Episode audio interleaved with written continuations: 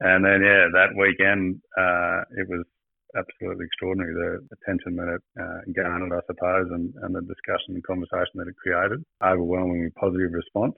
And it was pretty bloody exciting. I mean, I'm, you know, I think I've still come to terms with what we've done. I didn't, I certainly didn't think it was uh, recognised that it was as big a deal as, it, as it's become uh, in the grand scheme of things.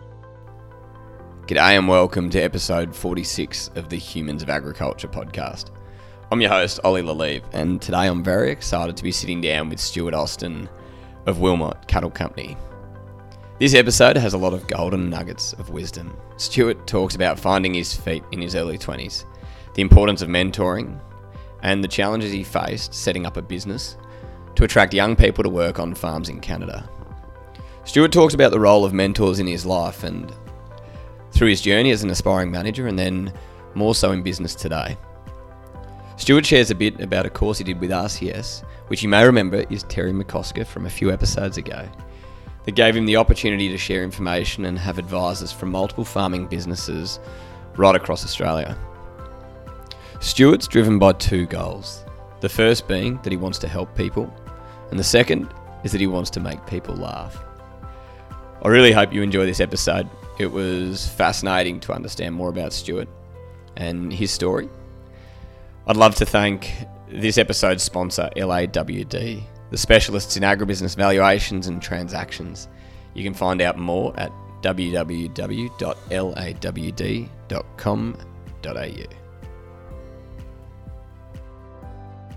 Stuart Austin is currently the general manager of Wilmot Cattle Company, where he's been for the last four and a half years. Stuart describes himself as being passionate about the beef industry and food production presently managing a growing natural grass fed beef operation in northern New South Wales. Stuart believes in farming within what you can control within the business. And for his business, that's grass, money, and livestock. Stuart, welcome to the Humans of Agriculture podcast. Thanks, Ollie. Uh, you summed that up pretty well. Thank you. Uh, great to be able to join you and have a chat. I'd um, I'd love to know, yeah, just a little bit, I suppose, about your background, Stuart, and um, your current role with Wilmot Cattle Company. Yep. So the uh, the short version um, of uh, long story, I suppose, was growing up in uh, just outside Albury um, in southern New South Wales on a little block down there, and used to spend a lot of time with my grandfather um, in the Upper Murray, and blame him for being in the, me being in the beef industry. Uh, I spent a few years up north after school. Um, then I went to Canada for a few years and worked in actually broadacre cropping over there. Started a recruitment business, sending young Aussies over there to work on farms and bringing Canadian guys out here. Um, and I came home and did a bit of study down at Marcus Oldham and then back up north for a few years. Uh, and then we just started to think about leaving the territory and this job was advertised um, just as the manager of Wilmot itself. Um, and so in 2016, September 2016, we moved down here and haven't really looked back. Um, so we started out, I started out here as the manager of just of Wilmot, as I said, uh, and then I suppose nearly two years ago, uh, my role developed into a general manager role of all three farms when we purchased another farm down at um, Gunnedah called Morocco. Yeah, lovely. I um I want to jump in just to your Canada piece because I, I went and worked in Canada in 2015. Whereabouts in the beautiful country were you? Uh, I spent most of my time in Alberta, so I was a, a, a guide on a dude ranch for the first um, couple of summers I was there, which was actually a really enjoyable job. I met people from all over the world. It's probably one of the easiest jobs I've ever had in my life. um, met some great people, and then uh, yeah, I landed a job on a um, seed growing operation out in uh, northeastern Alberta at Wainwright. Um, so I worked for a guy out there who was a very good conventional farmer. Uh, you know, grew pedigree seed, um, sold a high value product, was was a really slick farmer. Um, so I was actually I was very fortunate to learn a lot of operational things there, um, and you know, gained a few extra skills that were handy when I came home from time to time. Yeah, polar opposite though from working up in the northern beef industry. Yeah, certainly was. Um, and I, you know, I, like I said, it was a fairly short version of what's been a long story. Um, but I have, you know, worked in quite a few different parts of Australia and, and obviously in Canada and done quite a few different things. And I think, um, you know, one might look at my resume and think I've been a bit here, there, and everywhere. Uh, but the flip side of that has been a, you know, quite a broad range of skills and exposure and, and knowledge um, that I've picked up along the way. And I think that, you know, every day I use something that I've learned from somewhere that, you know, somewhere different um, in, in my job today. So uh, I think it's, you know, I've, for any young people, I, um, there is a balance between, you know, jumping jobs every six months, but uh, and and picking up new skills and a whole range of skills. But I think it's certainly worth um, keeping your eyes wide open and, and exploring different things from time to time, and and you know having a broad range of skills in your toolbox that you can apply anywhere. Yeah, absolutely. And I know, I suppose, from my perspective too, whether it's been in Australia working for different operations or, or particularly going over in, into Canada, and when you start to look at and be involved in businesses in different cultures. Although Canada, I suppose, isn't hugely different to Australia, there are differences and sim and I suppose similarities as well. But it's those differences, particularly around people, that that I think are the, are the real skills which start to create and develop you as a person. Yeah, exactly right. Um, they are a very similar culture to us in Canada. I, I, it was probably one of the reasons I stayed there as long as I did because I just really enjoyed the people over there. Um, you know, they're extremely generous uh, in their time. And like I say, I learned so much. I was given plenty of opportunities while I was over there, and, and it was the reason we started the business that we did. Um, there's a mate of mine in Canada and I that started the business, and it was just a great. Um, you know, we used to say we'd make young people's dreams come true. In that, you know, there's plenty of people that uh, we found jobs for in Canada who probably would never have gone had we not um, mentored them through that process of you know what they needed to do to get organised to go over there and work. Yeah, um, absolutely. And it was a, you know it was a little money spinner on the side for us. Um, it was never kind of a full time income, but it was also an extremely satisfying little business that we had going. Yeah, I bet. Can I ask? So, a question you've just uh, mentioned there around mentoring, and I suppose particularly for for young people as they start to come through, and, and I suppose you can start to hit uncertain times after school, and I, I even reckon throughout your twenties, like geez, I went through one only six months ago. I was in like, where the hell do I go? But what, when it came to, I suppose, mentoring younger people, what was it out of that that I suppose opened your eyes, or what were the key learnings when it came to helping out people finding their feet? Well, mate, it's probably one of the most satisfying things uh, that I do, and um, I say that I have two uh, goals in life. One is to help people, and the other is to make people laugh. And um, both of which give me enormous satisfaction, probably more satisfaction than anything. Um, and you know, I just think there is so much opportunity for young people in agriculture, and it is challenging trying to um, find your way and find your place and what you'd like to do. Um, but it all comes down to attitude, and those who really want to have a crack and you know and, have a red hot go, um, I've got all the time in the world for, and we'll you know and I, and I do what I can to try and help them find their path. And uh, as they always say, the um, never a, you never go from A to B in a straight line. It's always a very windy road, uh, and all those little bends in the road are, design, are, are there to to teach you something good, bad, or otherwise.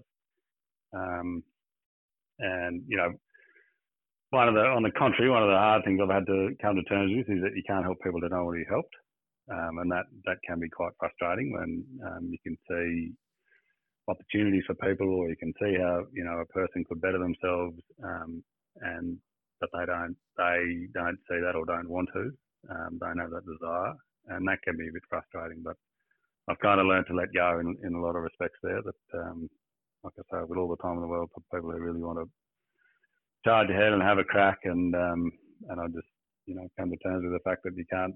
Not everyone is that way wired, um, but it, that's everyone's got their own prerogative, I suppose. Yeah, absolutely, and it's it's an interesting one when it comes back to yeah people, and I suppose in business too. Like I, I, one thing I love about the podcast is it gives me a chance to ask questions of people which I genuinely really want to know. And so I suppose like as a manager of people within a business, it can't just be a perpetual door of people coming and going as such. So, like, at, at times, have you had had to, I suppose, bite your tongue and pull yourself up as such, as I suppose, as a people manager in that regard? Probably every day, Ollie, if I'm honest. uh, um, we we are fortunate to have a great crew. Um, I do, you know, I care more about our people than, than anything, and um, and I and I mean that in that I care more about their life and where they want to, you know, their journey and where they're trying to get to, um, more so than how they just how they do their job day to day, you know, as an employee of this business.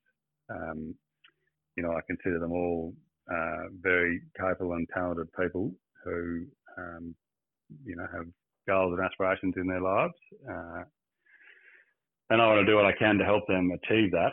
Um, and and for as long as Wilmot Cattle Company is a part of that journey, we'll um, we'll we'll help them, uh, whether that's through you know new learning or new knowledge, um, or gaining new skills, or or just um, continuing to to develop them in the position they're in. Um, we have two ops managers at the moment on two of our places, and they're um, both kind of late twenties, and they're you know they're really at that stage where they're um, operationally very skilled and talented. Uh, and quite capable, and we're just developing them into kind of business managers as well. Um, which, without having gone to college or or had any sort of a formal education, it's a um, it is a hard process for them and us. Um, but it's something we're really committed to because we know and they know that they've got to be business managers as much as they are farm managers. Um, so yeah, that's you know it's a really satisfying thing, and uh, we are lucky that we have a. Well, I don't know whether we're lucky. Maybe maybe it's a reflection on our um, on our business that we have a, a quite a long term um, staff, and it's only a small crew. We've only got um, four full time guys and a couple of casual guys uh, and girls. Um, but those, you know, the four full timers have, have, all been here for a considerable amount of time now, and that's that's also pretty satisfying and, and hopefully a good reflection on um, on the business. Yeah, for sure, and I suppose it's always helpful having people in a business. Hey, it's Nick here, sheep farmer and Rabobank Regional Client Council member. I'm passionate about supporting our local community so we can improve community well-being and build strong local economies. My job as a client council member is to help secure funding for regional grassroots initiatives. Those that support education in ag, rural health, sustainability, and help bridge the country city divide. We've helped organisations like Boys to the Bush, funded school field days like Ag Vision, and held succession planning workshops, just to name a few. If you have an idea to make a difference to regional Australia, go to our website at www www.rabobank.com.au and nominate via our community fund. We'd love to hear from you. Know the business. Oh, you were just touching there around, yeah, I suppose mentoring those guys and, and helping them out. So, what role did mentors have for you as you kind of, I suppose, developed through the ranks as a young and aspiring um, future manager? And then, I suppose, as, as a manager today, who, who do you still lean on and, and what role do mentors have for you? Um, yeah, big one for sure. Ollie have, and I always have. Um, if I think back, my grandfather was probably my first mentor, um, and was a very strong one. Uh, he was, you know, quite um, proud, I suppose, uh, and plenty of people, well, you know, close to me will tell me that I have some very traditional values around, um, you know, self-discipline and self-respect and so forth, and and he really instilled that in me, um, which I, I don't, uh, you know, I value incredibly. Um, and then when I left school, everywhere I went, um, I, you know, whether it was a boss, most of the time I suppose it was a boss and someone who was who showed a bit of faith in me and gave me a bit of opportunity um, to grow my own skills and knowledge um, and and put a bit of um, faith in me to you know through some leadership at me or whatever or some responsibility. Um, and each time they sort of they come and go, I suppose, through stages through your life. Uh, and and I still keep in contact with most of them. Um, there was Tom Archer was one when I first got to Wilmot. He was a fantastic mentor for sort of the first 18 months or so when I got down here. There was a lot of you know adjustment to make, having come from the Northern Territory to Ebor. Um, it's quite a environmental shift. Um, so he was a he was a really uh, strong mentor for me, and I'm very grateful for the, the time that Tom spent with me. Um, and interestingly, at the moment, I'm, it's probably something that I'm lacking. Um, you know, I've got to a, a level uh, in this business and, and in my career, I suppose, where I've kind of outgrown that um, on farm, you know, operational mentorship, and I'm really looking for someone who can um, kind of challenge me every now and then, give me a bloody slap up the side of the head every now and then, and tell me to pull my head in if, if I'm not, you know, if I'm getting off the off the path a bit. Uh, but can also suggest, you know, here's a here's a, a, great opportunity in terms of some more knowledge or some more skills or learning or whatever. Um, at that kind of next level of management, I suppose. Yeah. Uh, so, yeah, it's it's something I've identified probably in the last six months uh, as, as lacking. Yeah. So you're very self-aware, I suppose, in terms of yeah, and honest with yourself too, where where you're at personally. Yeah, and I'd probably um, I'd probably put that down to a course, I suppose, for want of a better word, that we just finished, the RCS Executive Link program, which is a three-year program. Um, it's kind of a board, a peer-to-peer board. So there was five businesses on our board.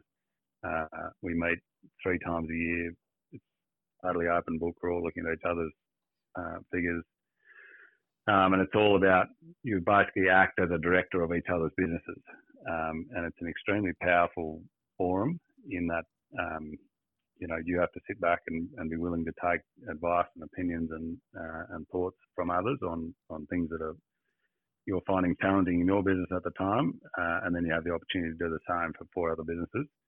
Um, you learn an enormous amount, but one of the, the biggest intrinsic values out of that that you couldn't place a dollar value on is the personal growth that you get. Um, so there's a lot of you know through it. That's that's really what it gets down to um, is is you as a person, as a leader, as a manager, as a husband, as a partner, as a father, all those roles that we play, and how well we're playing them, and you know how well we've got everything kind of in balance.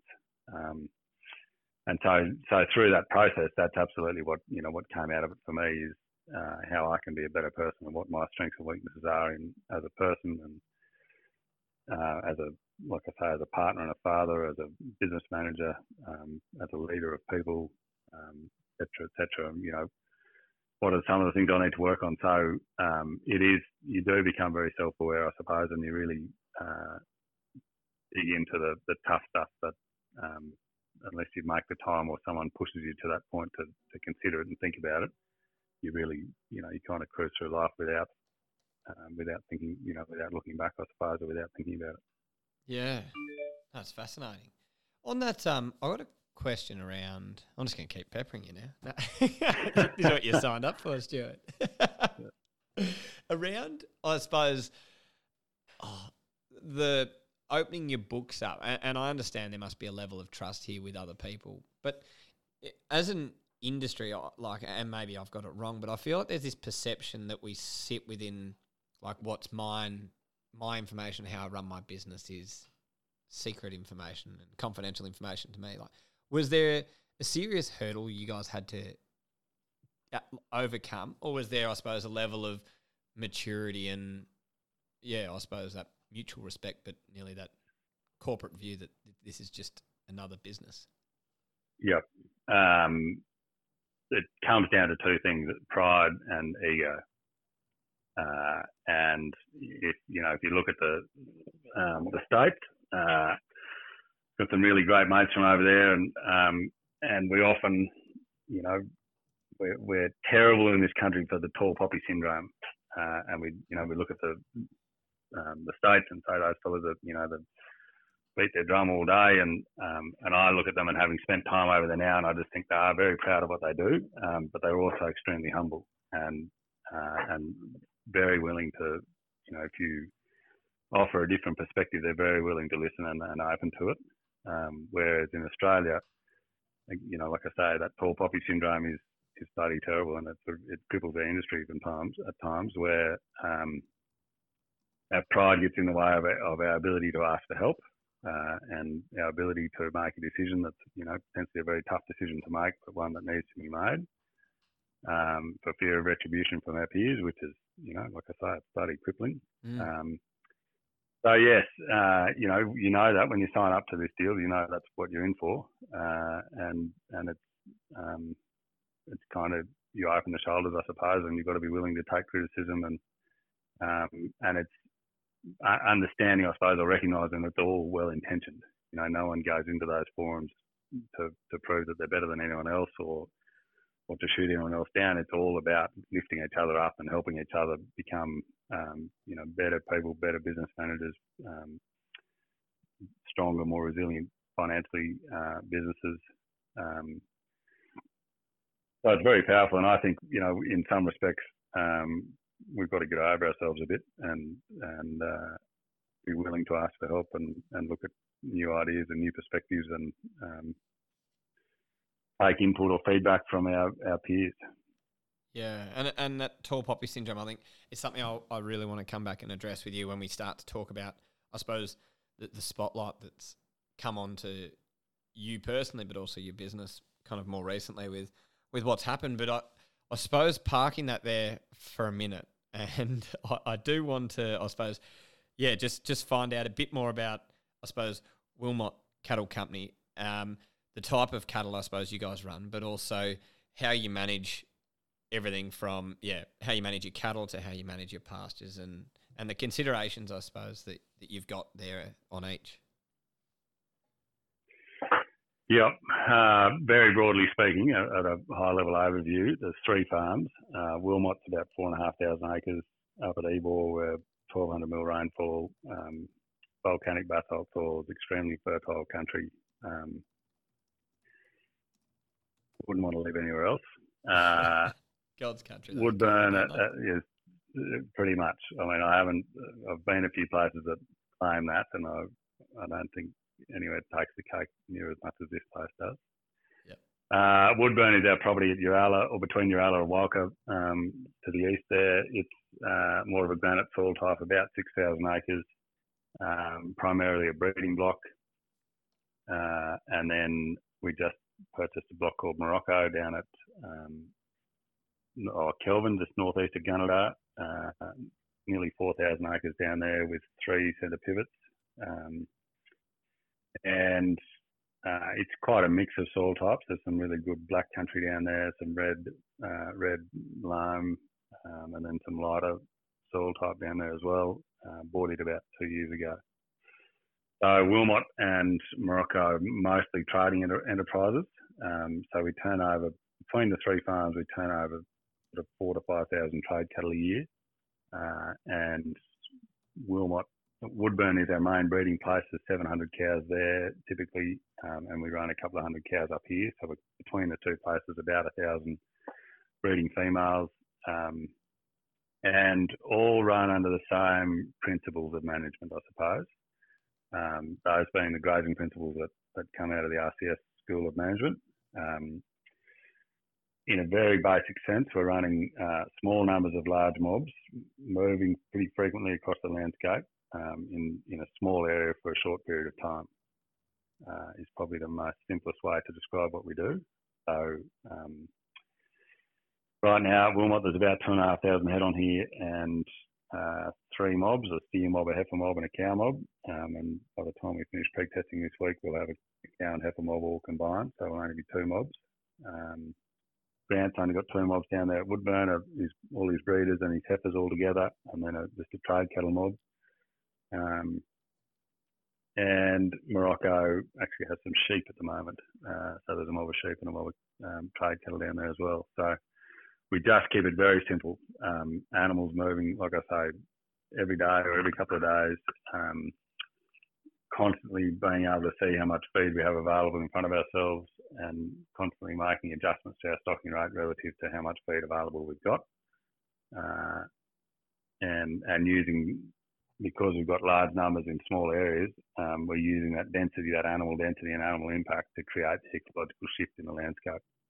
Uh, so that, you know, we're keeping this balance between improving our ecology, um, maintaining good animal performance, uh, maintaining good business profitability um, and a healthy workforce uh, who enjoy getting out of bed every day to come to work because they love what they do and they love where they work for, um, and and that they take ownership of, of what they do. Um, and I've got a, a, couple of questions, I suppose, on on the back end of that. So when it, comes to, I suppose, business profitability, ecology, animal health, and, and I suppose welfare, is there is it, I suppose, symbiotic in terms of everything's equal? I don't even know if that's yep. right. Or, or are there priority areas which, uh, yeah, come in first? Uh, no, they are all all considered equal. I mean, RCS talk about a three-legged pot between ecology, livestock, and um, uh, money. Um, and so, you know, if we make too much money at the detriment of our ecology, well, the pot will fall over. Mm-hmm. Um, or uh, you know, we've got too many animals and, and making too much money, but we're overgrazing our country, then that's damaging to our ecology. Um, so it is all those things in balance, and and I think uh, as an industry, often we get those things a long way out of balance um, in our quest to make too much money or produce too much of something um, at the detriment of our ecology, or it can be the opposite where um, we get a bit too environmental and, and lose focus on profitability. So um, yeah, it is a it's, it's certainly a balance. Uh, you know, we this business is owned by um, a family from Sydney, and uh, so effectively investors. And so I do get some rhetoric from time to time that we don't have to make money because we're owned by an investor, and um, and I don't know of any investors who have run businesses that don't make money. Yeah. Um, so if it, if it doesn't work. Yeah, exactly. So I mean, we are. This is very much a, a financially profitable business. Um, our production is, uh, I would say, at an industry benchmark or better. You know, better than the average. Um, and when we're we're probably not quite top 20% yet, but I don't think we're far from it. Um, uh, and our ecology is, you know, we're we're constantly assessing the health of that, um, of the whole ecosystem across different parameters. Um, but everything you know that we're looking at is suggesting that we're heading in the right direction. And, and I'd love to know, I suppose, given you're all in New South Wales up until the beginning of last year, which seems so long ago. But um, yeah, quite a number of years in drought, particularly across New South Wales there, and then the devastating bushfires. Were you guys affected by them last year? Yeah, so this farm was um, at Wilmot here uh, they told me it would never burn. You wouldn't have to worry about bushfires here, and I, you know, I could believe them. The first year I got here was, a, you know, that had a tremendous wet winter, um, so a big spring, and it was so green and lush. And I thought, yeah, no, this bloody, no way this country'd ever burn. Uh, how wrong I was in September 2019. Um, right at the start of all those fires, we were, it came out of the Guy Fawkes National Park and burned half the place.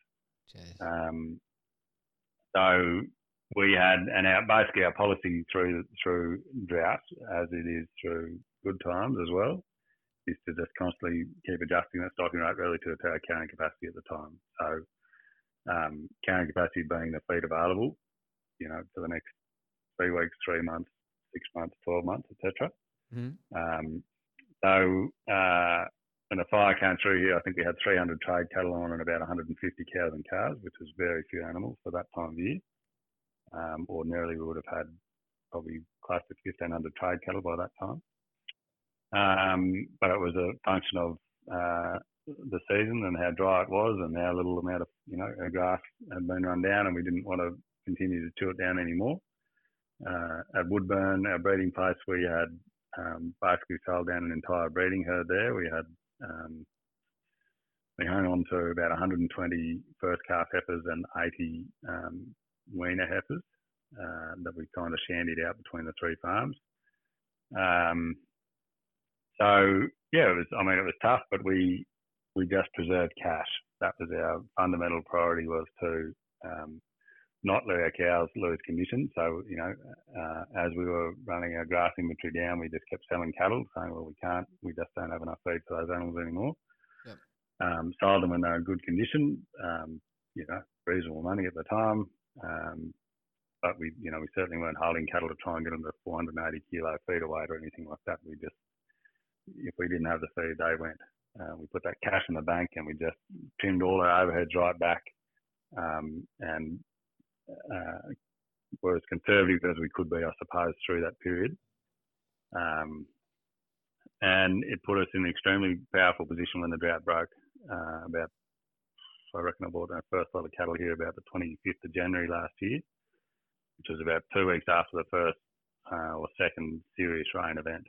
Um, and I bought about three and a half thousand head in six weeks.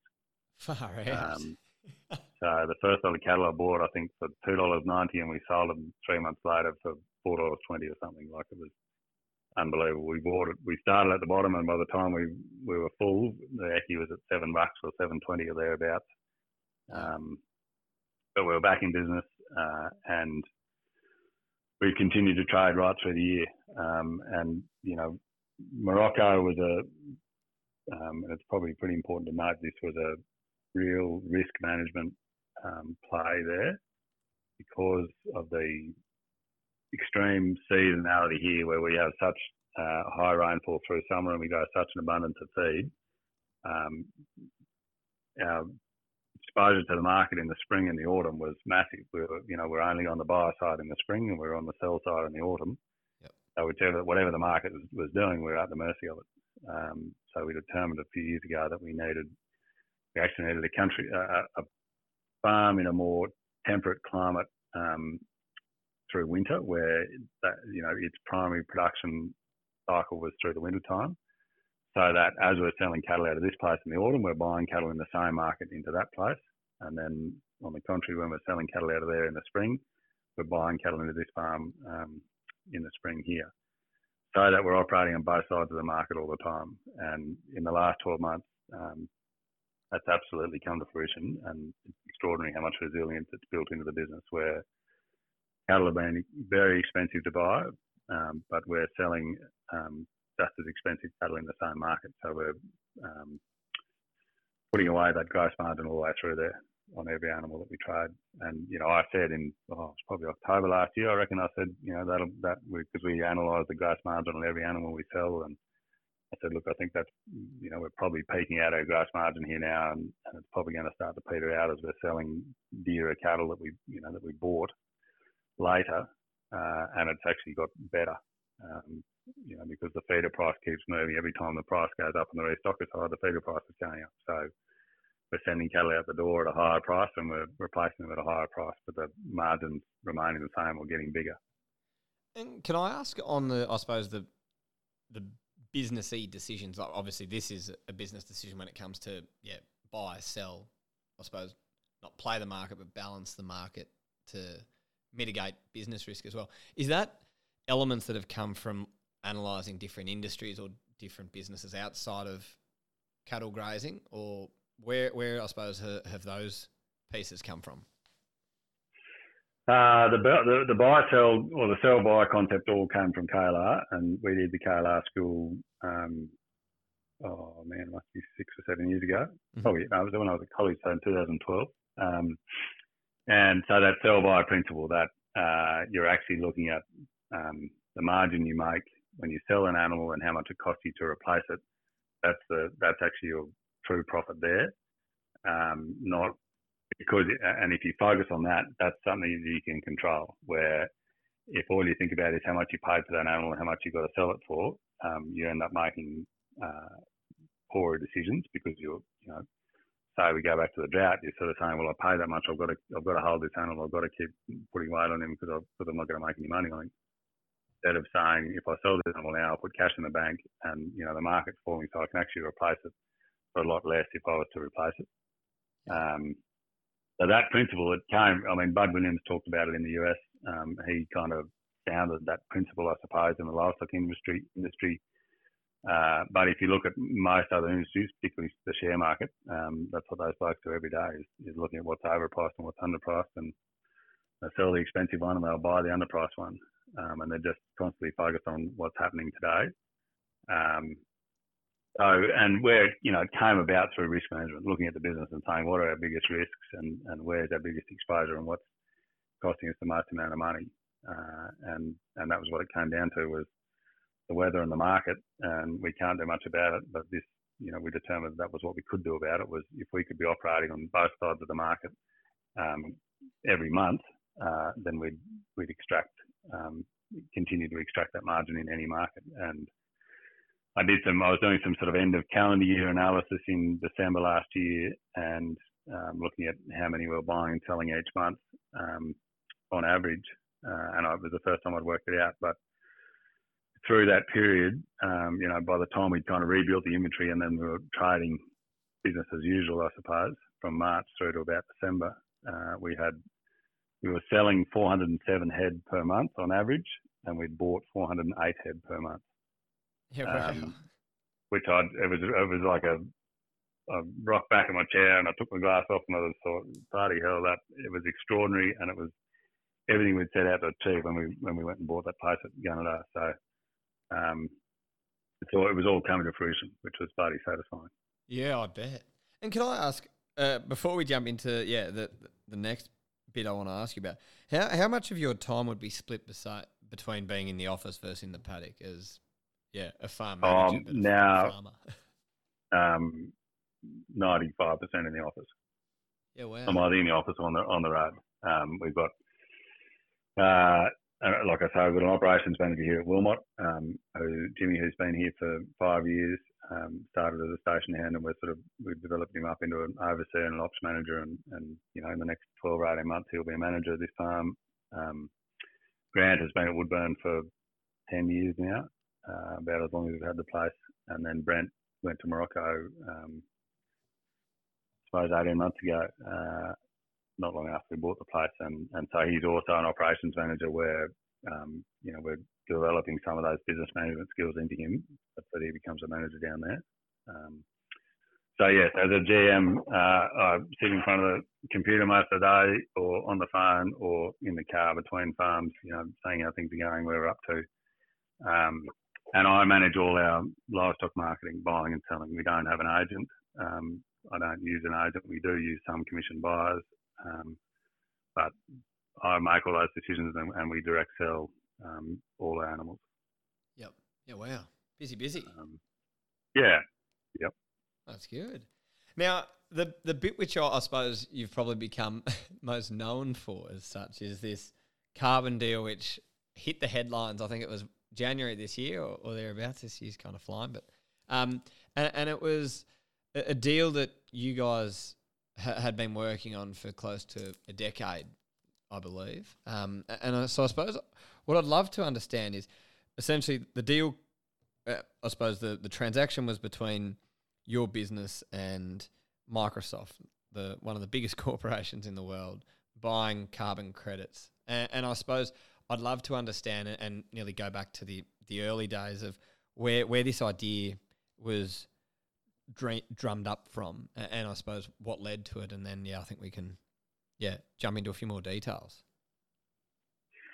Yeah, um, we never we never set out to uh, sell carbon or or be a carbon farmer. Um, we Bart Davidson uh, is the person who probably deserves the most credit here in his foresight um, in starting to collate a database of information around our soil uh, health, and that included um, soil organic carbon. So that started in 2012. Um, Bart started working with the business and managing the sort of soil health here and at Woodburn. So he started taking soil samples every year um, from the same sites uh, across each farm and at the same time of year. Um, so that was in 2012, and then about 2014, uh, Damien came here as the manager. Um, took over from uh, the previous manager who had been a very conventional set stocked, um, heavy fertilizer, uh, you know, fairly old school manager. Um, and uh, and Damien started to change things, and, and that was what the owners wanted. Um, someone who was going to really look at how we could improve the ecology of the landscape uh, and do things better. So Damien started combining mobs and, and moving cattle more frequently and extending the rest period and all those things we talked about earlier. Um, and that was uh, the, the benefit from that was reflected um, almost immediately in our soil tests, such that by 2016, when Trish and I got here, um, our first samples of Bart were about 2.5 5% soil organic carbon um, in year one, and I think year two was 3.2%. And by year five, which would have been about 2016, um, we were over 5% carbon. Uh, it, came off a bit to about four and a half and 4.6. The last two years it's been 4.7, um, and that's across nine sites. Uh, like I said, same sites at the same time of year every year. So that was, you know, when you look at that on a chart or a graph or anything, and you see that change, um, it was quite extraordinary. And we, when I got here, they had just started to baseline some farms around Australia um, under the ERF model. Uh, and in fact, Tom Archer, you know, he was quite involved with that, and he, you know, he was recommending to us to, to bloody get into this because there's pretty, there's plenty of opportunity here, and, and you know, he'd seen the soil test results from here and was saying this is, this is, there's something in this. Um, but it's a process of um, evolution, I suppose, and we needed to empower everyone with, involved in the business to understand all the ins and outs of it. Um, I think 2018 was when the uh, methodology was reviewed, and so that kind of put everything on ice in terms of anyone who was trying to do a soil carbon project kind of got pulled up because the government decided they'd change the methodology and, and um, made it much more challenging to participate in. Uh, however, we we were also, you know, by that point growing in enthusiasm to um, find a way to monetise this soil carbon gain uh, as a co-benefit of, of, what we were doing in the beef production business. Um, and so Toby Grogan, uh, he had not long started in Impact Ag, and we sort of tasked him with um, the job of finding a way for us to monetise this. And he looked under uh, every rock around the world trying to find um, a way for us to participate in the carbon market, a soil carbon market specifically. Mm-hmm. Um, and so about two years ago, we came across this Regen Network, who were a startup organisation in the US. I actually saw them on Facebook one night uh, and they were talking about monetizing soil carbon using blockchain. And they just had some really interesting stuff on their website. They had a white paper on there that was really good, and, and I thought these fellows are um, pretty cluey. So we made contact with them. Um, I was actually speaking at a conference over there not long after that, and we uh, was in California, and, and we met up with them and had a bit of a chat, and then we shared our soil data with them, uh, and that was the real kicker. Um, they then use some spatial imagery, some uh, sentinel data, overlaid that over our soil samples, and kind of use our soil samples to ground truth what they're seeing on that on that spatial imagery, uh, and found quite a um, remarkable correlation between what we were sampling on the ground and what they were seeing on this on these images. Um, so from there, we Toby worked pretty closely with them in terms of developing a method and a um, uh, a model, I suppose, as to what it needed to look like, how rigorous it needed to be, uh, the boxes it needed to tick, um, to the point where they had calculated uh, exactly um, how many tonnes of CO2 we had sequestered as soil carbon uh, over the last three years, um, uh, minus emissions, and counted, I think, 25% for you know an error factor. Um, and created that carbon credit that they then took to the market. Um, so, as we knew, there was an enormous demand around the world for, um, and there still is, for carbon credits uh, of any form. Um, and Microsoft happened to have their tenders open at that point for, for looking for carbon credits. I think they're looking for a million carbon credits a year. Um, and wanting to offset all their emissions from not only on a day to day basis, but right back to the day they started Microsoft in 1970 something. Wow. Um, so uh, they looked at this credit. They, their guys did a heap of due diligence on it. Um, you know, they looked at it scientifically. They looked at it every which way, um, and then agreed to buy it. And um, it was all third party audited, um, and uh, yeah, um, money changed hands, and you know, that was probably the kicker is that, and the thing that's really, um, you know, stirred up such a conversation is that the, you know, the significant sum of money. Yep. Um, and money talks, and, and you know, it was a, a, the one of our um, motivations for doing this was to really start the conversation and um, and you know encourage the world to get on with figuring out how we can measure and monetize soil carbon um, because we knew what we had been doing here and at Woodburn. Uh, and, you know, we're seeing more and more evidence from around the world from grazing management, the impact of grazing management on, um, on soil carbon. Uh, so we wanted to try and find a way to monetize that, and lo and behold, we did. I'd love to know what was it like the night where finally um, yeah, the paperwork was signed and everything went through. Was it a big party, a sense of relief? What what was it like? uh, probably the night that the press release went out. We were, you know, there was um, we had to work very closely with the um, Microsoft uh, PR team, and you know they had very um, strict stipulations around what we could say and couldn't say and when we could say it. Mm. So I think it was like at seven o'clock on a Friday night uh, was when it was allowed to be released, um, and it went to obviously we had that all lined up and pushed it out to every major newspaper and, uh, and news outlet in the country. Um, and then yeah, that weekend uh, it was absolutely extraordinary the um, attention that it uh, garnered, I suppose, and, and the discussion and conversation that it created.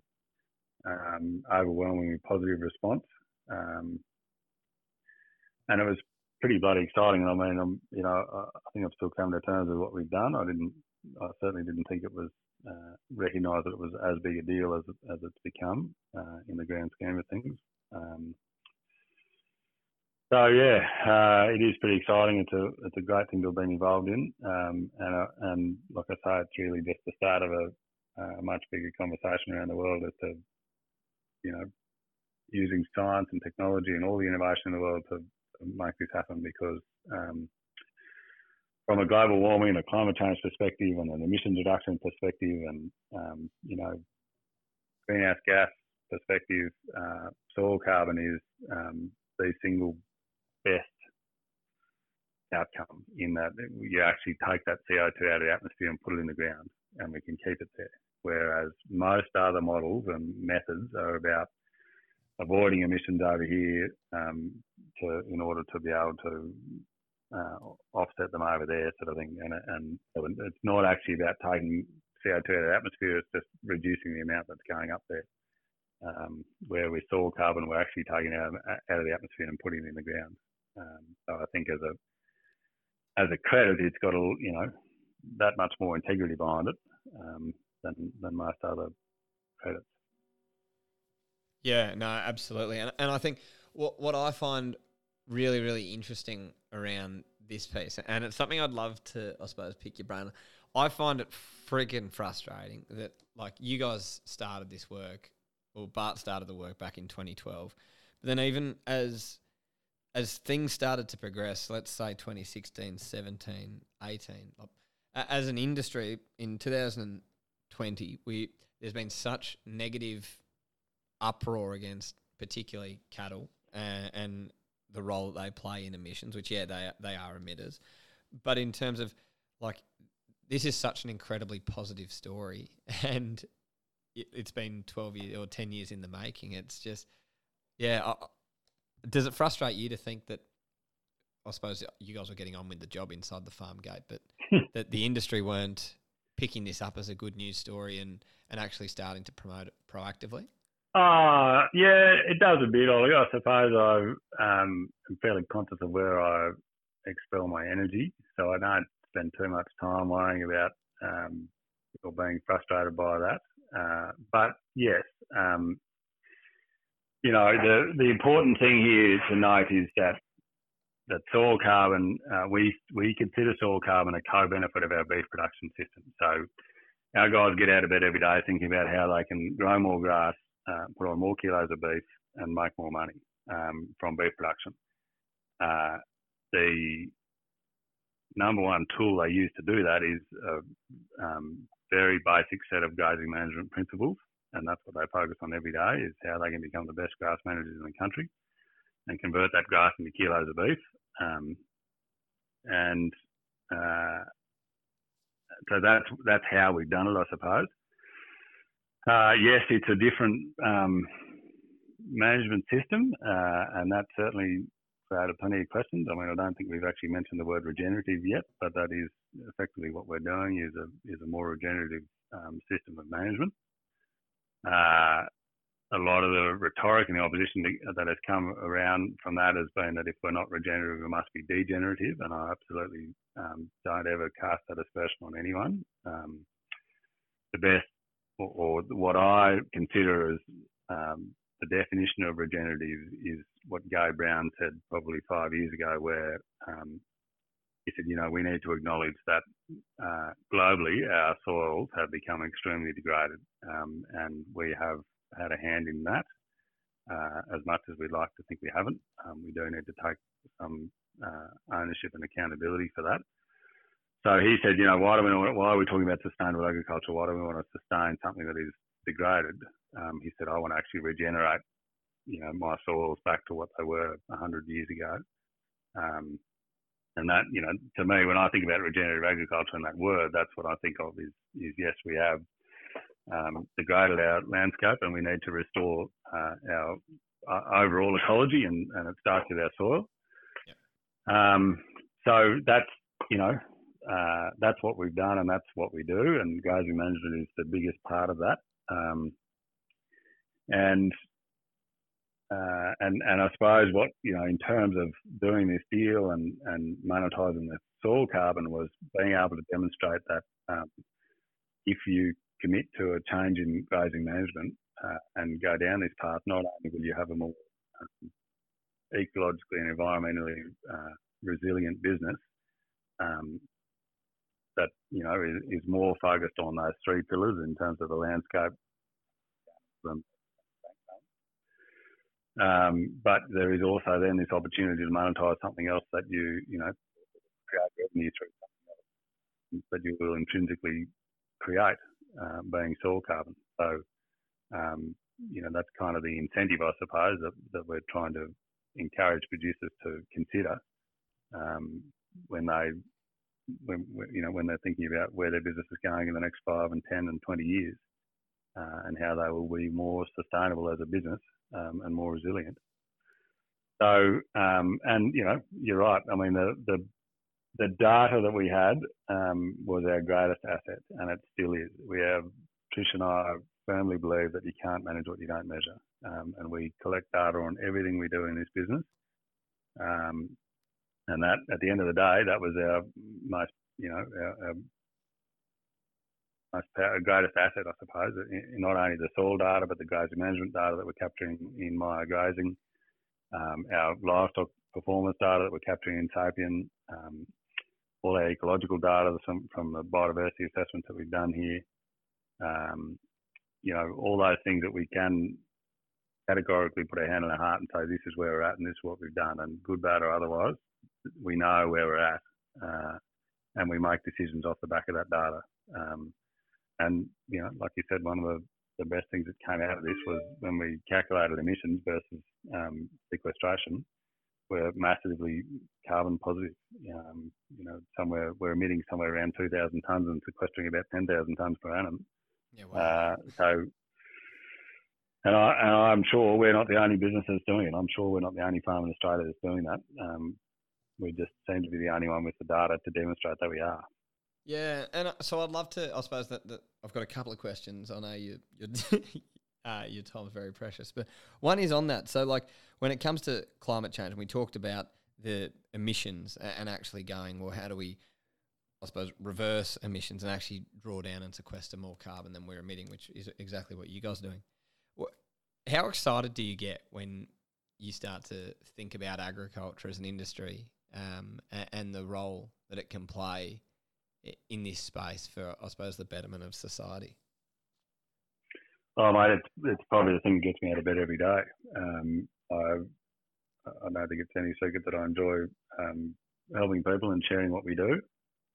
Uh, and and that's the fundamental reason why. I mean, you know, uh, I was fortunate enough to grow up in agriculture, and my kids are, you know, having that same fortune now, in that they're growing up in a place like this, um, in an industry like this, and I'd love to think that they would like to be a part of this industry. Um, and I, and through doing what we're doing, um, we can do this for another hundred years and another thousand years, uh, and still be here, um, still doing what we're doing in a you know an ecologically sound manner, um, with very little to no inputs, um, a very uh, low cost base, um, you know, making a profit most years, um, uh, and, a, and, a, landscape that's healthy and resilient and full of diversity and um, and encourages um, you know native wildlife and native species um,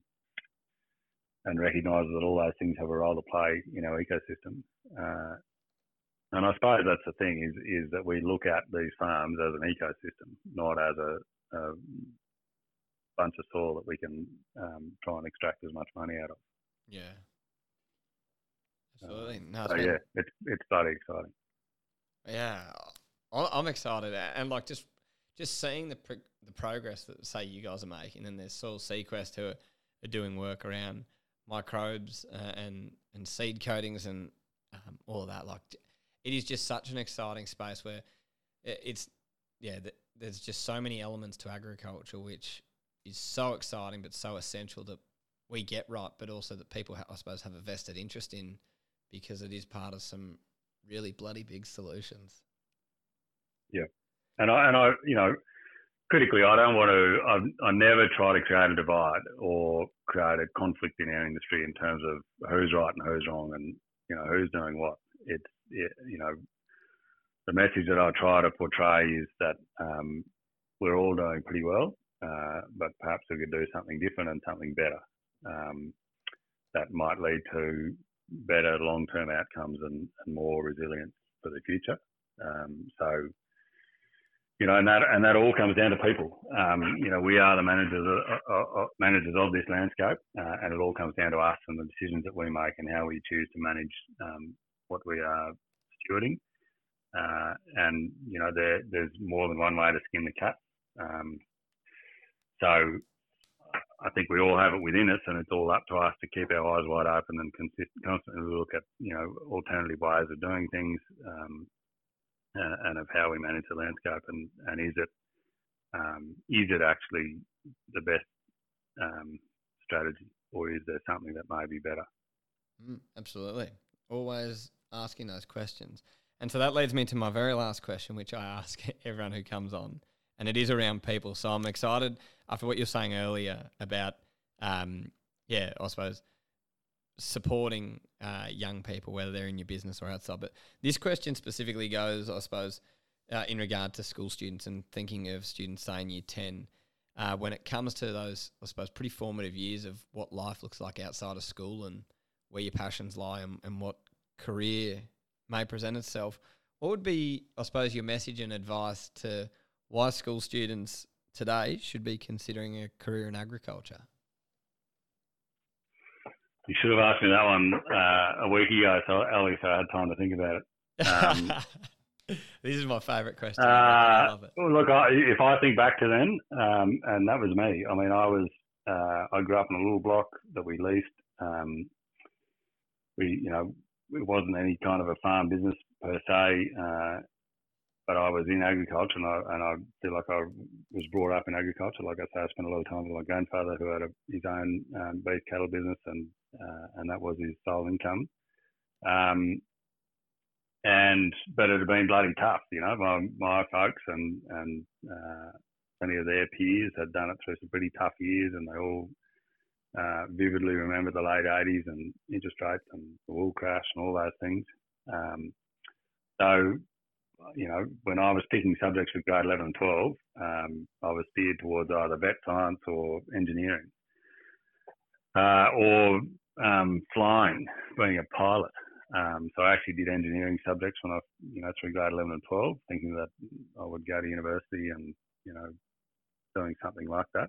Um, by the time it came out at the end of grade 12, I was couldn't I'd come back around to agriculture, and that was what I wanted to do. Um, so I actually got into rural science at UNE on an early entry scheme, and then never turned up uh, because I had too much too much fun up north. Um, so, uh, yeah, I, I, I, suppose I would not ever want to um, portray on young people that, like you say, at that stage in grade 10, thereabouts, that, um, you know, there's no future in farming or agriculture is too bloody tough or you'll never make any money or that sort of thing. I would never want to portray them on people.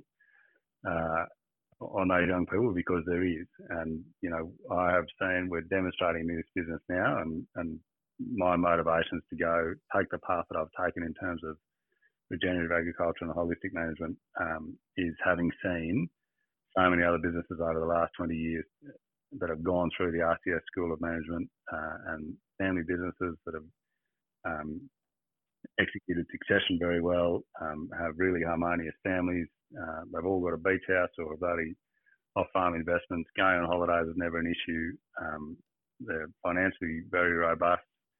Uh, you know, the, the farms are really ecologically healthy. Um, they've got it sorted, and I just that you know they were all my mentors as I was going through the you know the last 15 or 20 years of my career. Um, that they they contrary to the to the you know the, the blokes who are always under a lot of stress and always financially pressured and you know always bloody dreading the next drought that was coming around the corner. Um, you know, always considering how they were going to handle and manage their livestock through those times. They were the real tough stories that um, you know my parents and their peers had all been through, and, and that was what was discouraging me from being in agriculture. Uh, but having now seen, you know, what we do in in action uh, in so many businesses, I can absolutely say that there is enormous um, opportunity in agriculture. Uh, it just might not be what you learn at, at university. Um, but I would like to think that by the time the kids who are in grade ten now are coming through the, you know, the university system, that what we do is a um, a greater part of the curriculum. mm. So yeah, Absolutely. It's a, a, long-winded way to answer your question, Ollie, but it, there is certainly opportunity in agriculture. It's, it's just a matter of uh, looking outside the square and um, and again looking for those bends in the road and opportunities to to go sideways, you know, and, and learn something new rather than just getting trying to get from A to B in a straight line. No, very very wise advice. Thank you very much, Stuart. That's, yeah, thank you so much for taking the time tonight uh, to to have a chat. I'm just so fascinated by what you guys have done, and I think it's just so exciting where the industry's heading. Like there is, yeah, these opportunities that weren't even, I suppose, really thought about 10, 15 years ago, and and seeing, I suppose, the development that you guys have made over the last five years, uh, even over the last yeah few months. Uh, it's incredible what you're doing, and thank you very much for jumping on and sharing part of your story tonight. No worries, Ollie. It's really uh, it was good fun. Thank you, mate. You asked some really great questions there, and I hope that um, what I've shared is a, uh, is you know useful and of value to your listeners. That's for sure. No, I'm sure there'll be plenty of people tuning in. So good on you. Thanks. Thanks. Well, thank you for tuning in to another episode of the Humans of Agriculture podcast. I hope you enjoyed that episode with Stuart. I think there's a lot of golden nuggets and pieces of advice in there what I really love was just the importance and I suppose the weight which he puts on building up a team so not only the business can succeed but also you can be the best person, leader, and uh, create the best opportunities for those around you. You can find out more about Stuart and the team at Wilmot Cattle Company at www.wilmotcattleco.com.au. I'd like to thank this episode's sponsor, LAWD specialist in agribusiness valuations and transactions. You can find out more via the link in the show notes or www.lawd.com.au. Look after yourselves, stay safe, stay sane, and I'll see you next week.